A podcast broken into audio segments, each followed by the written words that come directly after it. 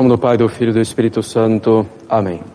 Maria, cheia de graça, o Senhor é convosco, bendita sois vós entre as mulheres, bendito é o fruto do vosso ventre, Jesus.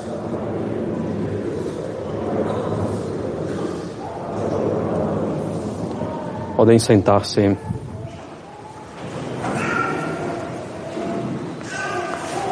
alguns lembretes é, práticos de ordem litúrgica, digamos assim. Então, procurar antes que o padre diga o Dominus Robiscum do Evangelho, que já estejam é, levantados é, para o Evangelho, de pé para o Evangelho, assim como antes do Dominus Robiscum da coleta e também da pós-comunhão. Então, nós lembramos nesse período, começando do dia 1 ao dia 8 de novembro, nós temos a indulgência plenária aplicável às almas do purgatório e a aplicável somente às almas do purgatório. Então, entre os dias 1 e 8 de novembro, a obra devida é a visita devota a um cemitério e a oração pelos defuntos, ainda que seja uma oração somente mental. No dia 2 de novembro, amanhã, dia de finados, a obra é a visita piedosa a uma igreja ou a um oratório com a recitação de um pater e de um credo. Claro que é preciso cumprir as outras condições habituais para ganhar indulgência plenária. Desapego de todo pecado, mesmo venial, confissão sacramental, comunhão eucarística e oração nas intenções do sumo pontífice, sendo que a confissão e a comunhão podem ser oito dias antes, oito dias depois do dia da obra indulgenciada. A oração pelo sumo pontífice pode ser um Pátria, uma Ave Maria, por exemplo. Lembrando, com uma só confissão sacramental, pode-se lucrar várias indulgências plenárias, mas cada indulgência requer uma comunhão e uma oração pelo Santo Padre. Então, a indulgência plenária nesses dias deve ser aplicada a uma alma do purgatório determinada, ainda que seja dizendo simplesmente aquela que mais precisa da misericórdia de Deus. E a Santa Sé permitiu, em razão é, da pandemia, que esses dias, do dia 1 ao dia 8 e que também o dia 2, pudessem ser substituídos por outros dias durante o mês de novembro, totalizando a mesma quantidade de dias em que se pode ganhar a indulgência plenária. Caros católicos, a festa de Todos os Santos pode ser resumida na oração Suscipe Sancta Trinitas, recebei ao Santíssima Trindade do ofertório da missa tradicional, que sirva para a honra dos santos e para a nossa salvação, e que aqueles que celebramos na terra possam interceder por nós no céu. A festa de Todos os Santos foi instituída para honrar todos os santos no céu, em particular aqueles que não têm festa própria durante o ano litúrgico. A honra, caros católicos, é devida a alguém em virtude de sua excelência e dignidade. Os santos são imitadores de Cristo e amigos íntimos dele. Ninguém mais digno do que os santos. Eles merecem, portanto, as honras que lhes são tributadas. Honrando os santos, asseguramos também a intercessão deles por nós, a fim de que nos alcancem a salvação. Mas a intercessão não é o único modo pelo qual os santos nos ajudam. Eles nos ajudam a alcançar o céu, nos lembrando de que o céu existe e de que o céu foi feito para nós. Assim, caros católicos, festejando todos os santos, devemos nos lembrar de que o céu é real e não uma simples abstração. Devemos nos lembrar de que o céu existe e que foi feito para nós. Devemos nos lembrar de que o céu é o lugar onde, onde, onde nossa alma contemplará a face de Deus e se alegrará eternamente. Lugar em que o nosso corpo será um corpo glorioso, não podendo mais sofrer. O céu não foi feito para os outros. O céu foi feito para nós, para cada um de nós, caros católicos. Os milhões e milhões de santos no céu que festejamos hoje nos ajudam lembrando-nos de que o céu existe e que devemos lutar, combater para chegar até ele. Se os judeus fizeram tantos sacrifícios e tantos combates para entrar na Terra Santa, mera figura do paraíso, temos que fazer o mesmo e muito mais para alcançar o céu.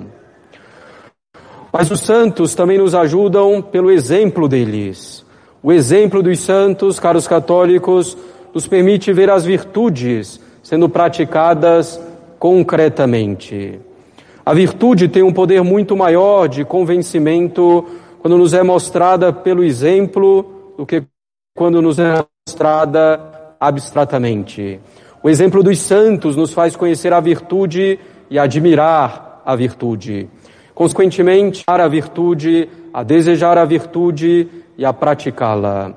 Por isso devemos ter vidas de santos. Por isso os pais precisam contar as vidas dos santos aos filhos pequenos.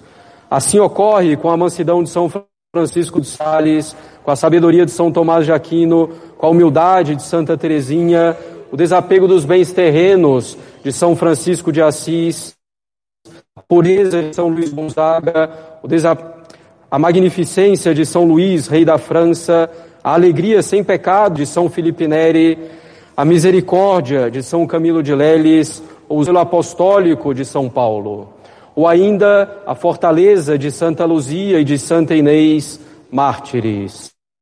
E poderíamos, caros católicos, estender a lista quase até o infinito. No dia de hoje, festa de todos os santos, recebemos um auxílio particular dos santos, ao nos lembrarmos também dos santos desconhecidos e esquecidos.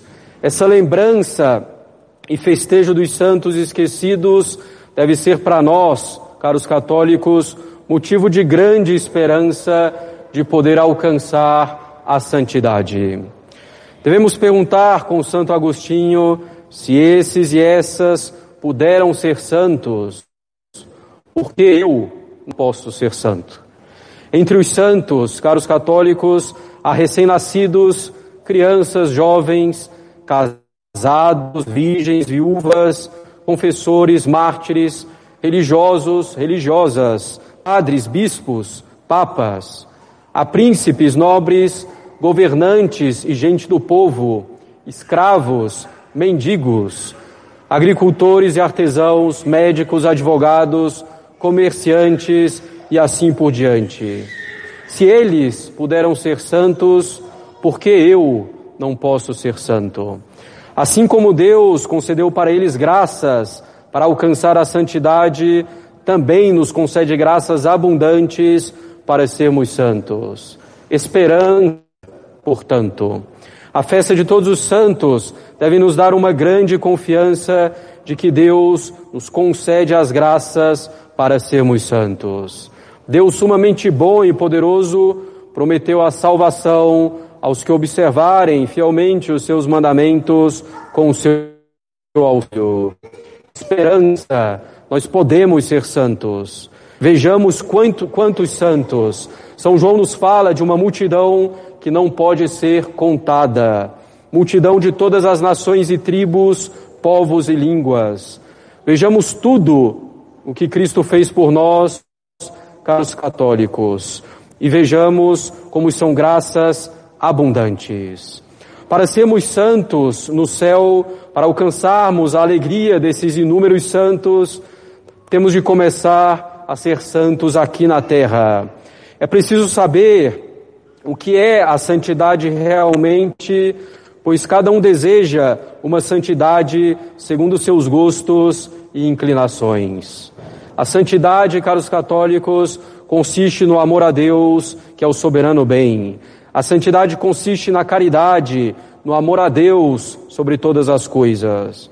Mas atenção esse amor não é um sentimento, não é sensível. A caridade também não se reduz a desejo, a aspirações, a dizer que amamos a Deus sobre todas as coisas e depois fazermos o que quisermos. Além desses desejos e aspirações, a caridade, para ser realmente caridade, deve ser também efetiva, ou seja, ela deve se manifestar pelas obras, pela prática dos mandamentos, mesmo face às maiores dificuldades e tentações. Nosso Senhor falou: Aquele que observa meus mandamentos é o que me ama. Assim, a santidade não consiste simplesmente em certas práticas particulares, como penitências, mas passa necessariamente por elas, pois para nos manter unidos a Deus, deveremos nos santificar em maior ou menor grau, deveremos rezar bastante durante nossa vida e assim por diante. A santidade, caros católicos, é tanto mais perfeita quanto maior é a conformidade com a vontade divina. A conformidade com a vontade de Deus que nos traz a verdadeira alegria. A santidade é então a conformidade com a vontade de Deus. É muito importante termos essa disposição de alma de conformidade com a vontade de Deus.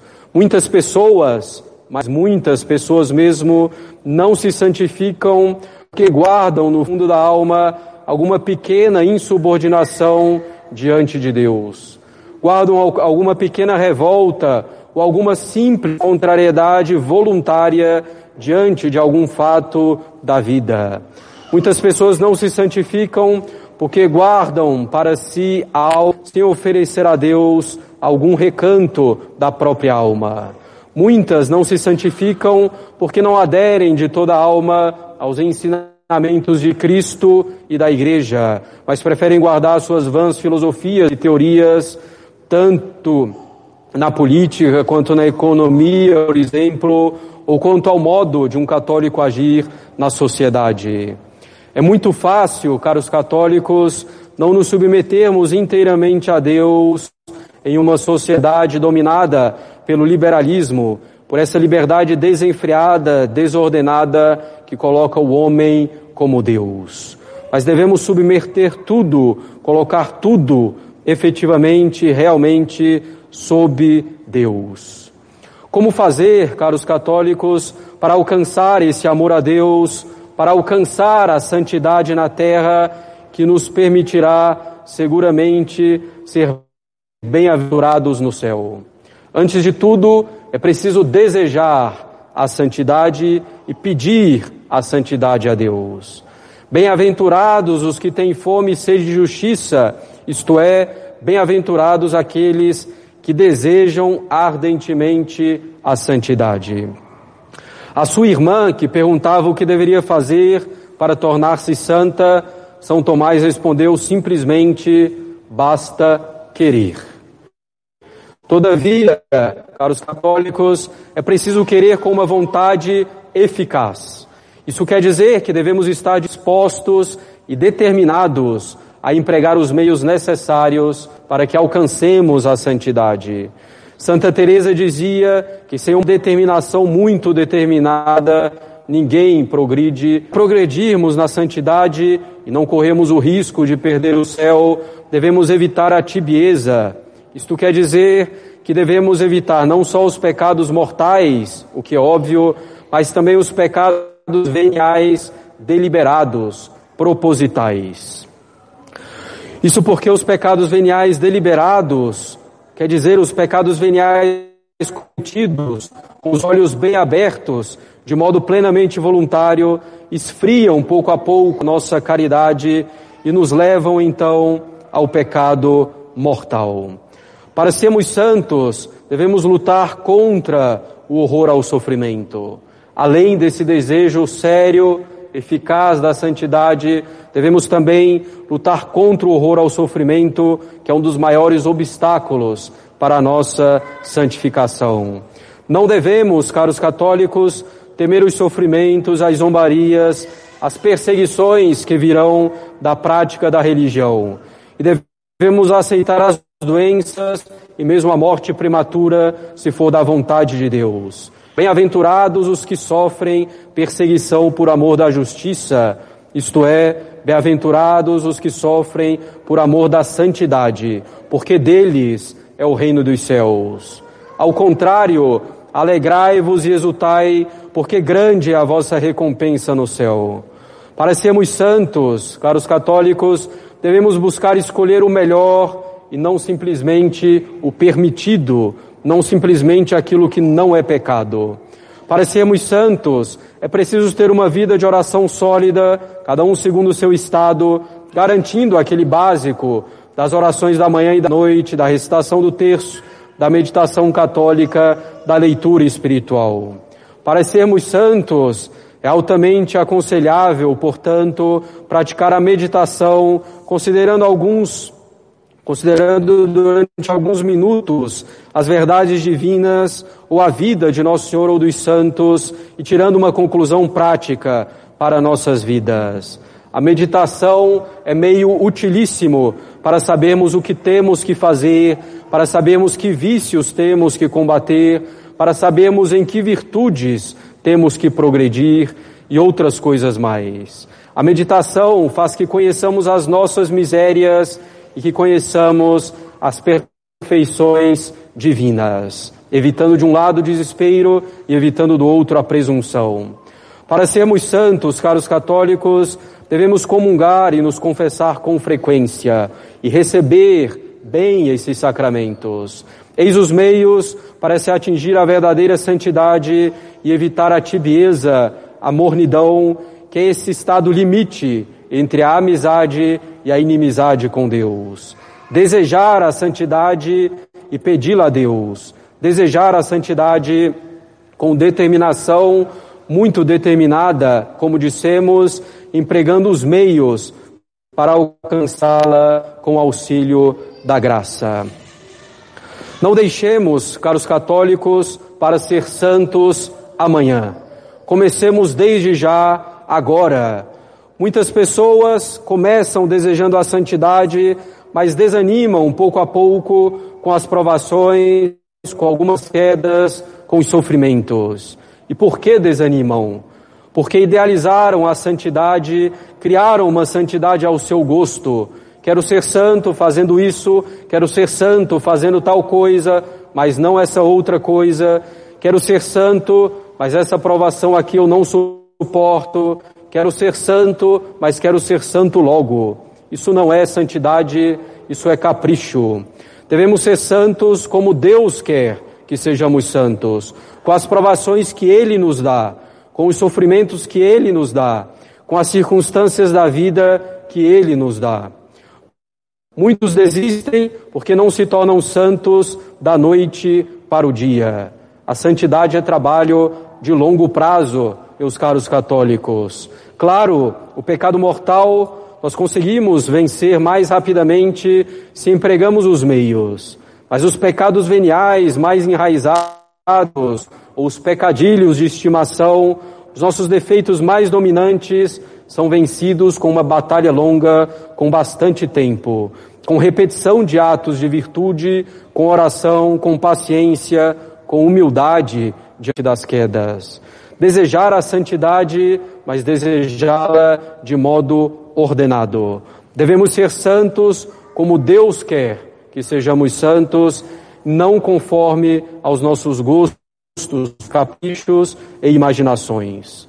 Se tudo isso nos parece difícil, caros católicos, lembremos-nos dos santos. Lembremos-nos da quantidade imensa de santos que há no céu. Se esses e essas puderam, porque eu, com auxílio divino, não posso. Basta querer para, com a ajuda de Deus, irmos ao céu. Se tudo isso nos parece difícil, recorramos à intercessão daqueles que já alcançaram a bem-aventurança. Se tudo isso nos parece difícil, lembremos-nos de que um santo é a pessoa mais feliz já nessa terra, apesar das provações, pois o santo vê a mão de Deus em tudo, sabe que Deus age perfeitamente, sabe que tudo coopera para a glória de Deus e para o bem da sua alma. Se tudo isso nos parece difícil, lembremos-nos do céu, nossa verdadeira pátria. Ele existe e foi criado para nós. No céu veremos a essência de Deus e seremos plenamente e eternamente felizes.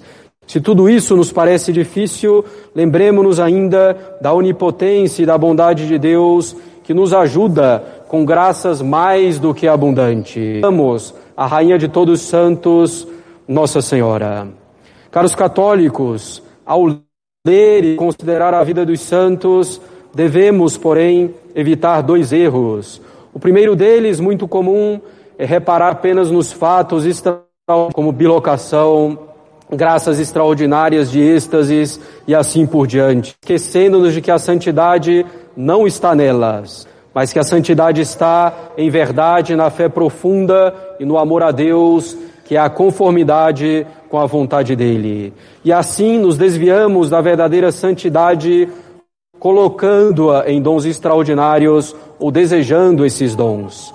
Não devemos querer imitar os santos nesses dons extraordinários que Deus pode dar ou não dar conforme a sua vontade, mas devemos desejar imitar os santos na santidade, precisamente, na prática das virtudes, na união inteira a Deus, sem deixar sequer uma ponta da alma fora da submissão a Deus. O segundo erro, caros católicos, enquanto para nós ela é muito difícil. E às vezes, na nossa ilusão, nós desejamos a santidade como se a santidade fosse nos livrar dos males desse mundo, como se ela fosse nos livrar dos sofrimentos. Quero ser santo, porque assim todo sofrimento não será praticamente um sofrimento. Lê do engano, os santos sofrem e sofrem muito, mas sofrem bem em união com Deus. Segundo erro é então achar que a santidade para os santos foi fácil, enquanto para nós ela é muito difícil. E assim nos desencorajamos, achando que não é possível a nossa santificação e desistimos nos primeiros passos, nas primeiras purificações que Deus dá para a nossa alma. A santidade para os santos, caros católicos, foi tão difícil quanto ela é difícil para nós. Os santos lutaram, combateram para que se tornassem santos, vencendo suas más inclinações, esforçando-se para praticar a virtude, mas perseveraram nesse combate árduo até que alcançassem a virtude heróica.